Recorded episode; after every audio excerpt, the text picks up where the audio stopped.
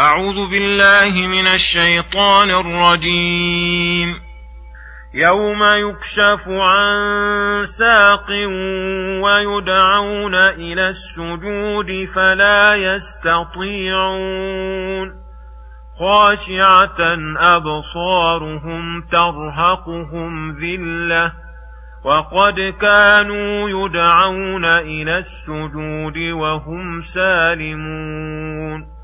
فذرني ومن يكذب بهذا الحديث سنستدرجهم من حيث لا يعلمون وأملي لهم إن كيدي متين أم تسألهم أجرا فهم من مغرم مثقلون أم عندهم الغيب فهم يكتبون فاصبر لحكم ربك ولا تكن كصاحب الحوت إذ نادى وهو مكظوم لولا أن تداركه نعمة من ربه لنبذ بالعراء وهو مذموم. فاجتباه ربه فجعله من الصالحين. وإن يكاد الذين كفروا ليزلقونك بأبصارهم لما سمعوا الذكر ويقولون إنه لمجنون وما هو إلا ذكر للعالمين بسم الله الرحمن الرحيم السلام عليكم ورحمة الله وبركاته.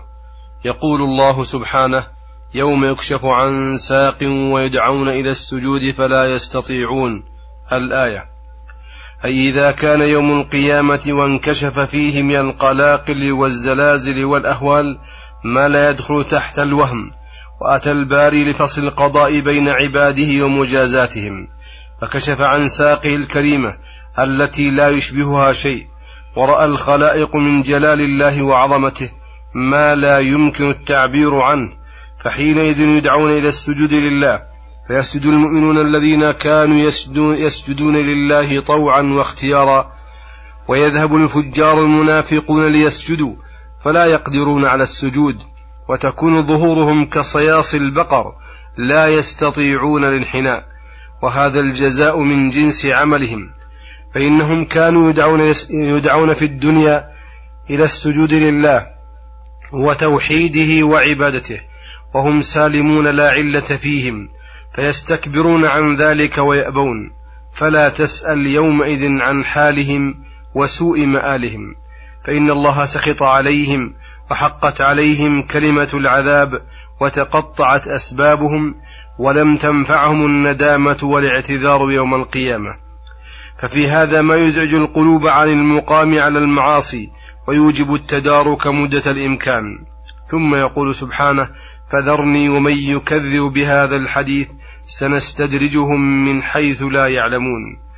أي دعني والمكذبين بالقرآن العظيم فإن علي جزاءهم ولا تستعجل لهم. سنستدرجهم من حيث لا يعلمون. فنمدهم بالأموال والأولاد. ونمدهم في الأرزاق والأعمال ليغتروا ويستمروا على ما يضرهم وهذا من كيد الله لهم. وكيد الله لأعدائه متين قوي يبلغ من ضررهم وعقوبتهم كل مبلغ. أم تسألهم أجرا فهم من مغرم مثقلون؟ أي ليس لنفورهم عنك وعدم تصديقهم لك سبب يوجب لهم ذلك؟ فإنك تعلمهم وتدعوهم إلى الله لمحض مصلحتهم من غير أن تصيبهم من أموالهم مغرما. يثقل عليهم. أم عندهم الغيب فهم يكتبون. ما كان عندهم الغيوب وقد وجدوا أنهم على حق وأن لهم التو... وأن لهم الثواب عند الله. فهذا أمر ما كان. وإنما كانت حالهم حال معاند ظالم. فلم يبق إلا الصبر لأذاهم والتحمل لما يصدر منهم. والاستمرار على دعوتهم ولهذا قال فاصبر لحكم ربك أي لما حكم به شرعا وقدرا. فالحكم القدري يصبر على يصبر على المؤذي منه يصبر على المؤذي منه ولا يتلقى بالسخط والجزع. والحكم الشرعي يقابل بالقبول والتسليم والانقياد لأمره. وقوله ولا تكن كصاحب الحوت.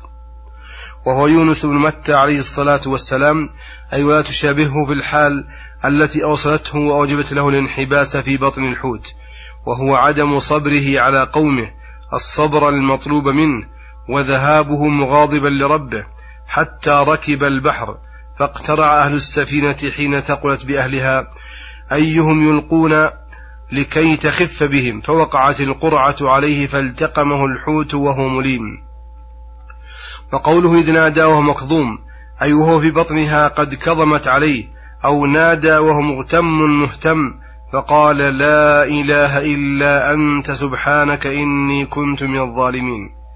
فاستجاب الله له فقذفته الحوت من بطنها بالعراء وهو سقيم وأنبت الله عليه شجرة من يقطين ولهذا قال هنا لولا أن تداركه نعمة من ربه لنبذ بالعراء. أي لطرح في العراء وهي الأرض الخالية وهو مذموم ولكن الله تغمده برحمته فنبذ وهو ممدوح وصارت حاله أحسن من حاله الأولى. ولهذا قال فاجتباه ربه أي اختاره ونقاه من كل كدر فجعله من الصالحين أي الذين صلحت أعمالهم وأقوالهم ونياتهم وأحوالهم. فامتثل نبينا محمد صلى الله عليه وسلم أمر الله فصبر لحكم ربه صبرا لا يدركه أحد من العالمين. فجعل الله له العاقبة والعاقبة للمتقين ولم يبلغ أعداؤه فيه إلا ما يسوءهم حتى إنهم حرصوا على أن يزلقوه بأبصارهم أي يصيبوه بأعينهم من حسدهم وحنقهم وغيظهم هذا منتهى ما قدروا عليه من الأذى الفعلي والله حافظه وناصره.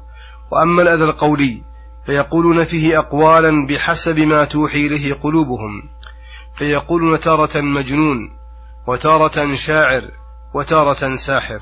قال تعالى وما هو إلا ذكر للعالمين.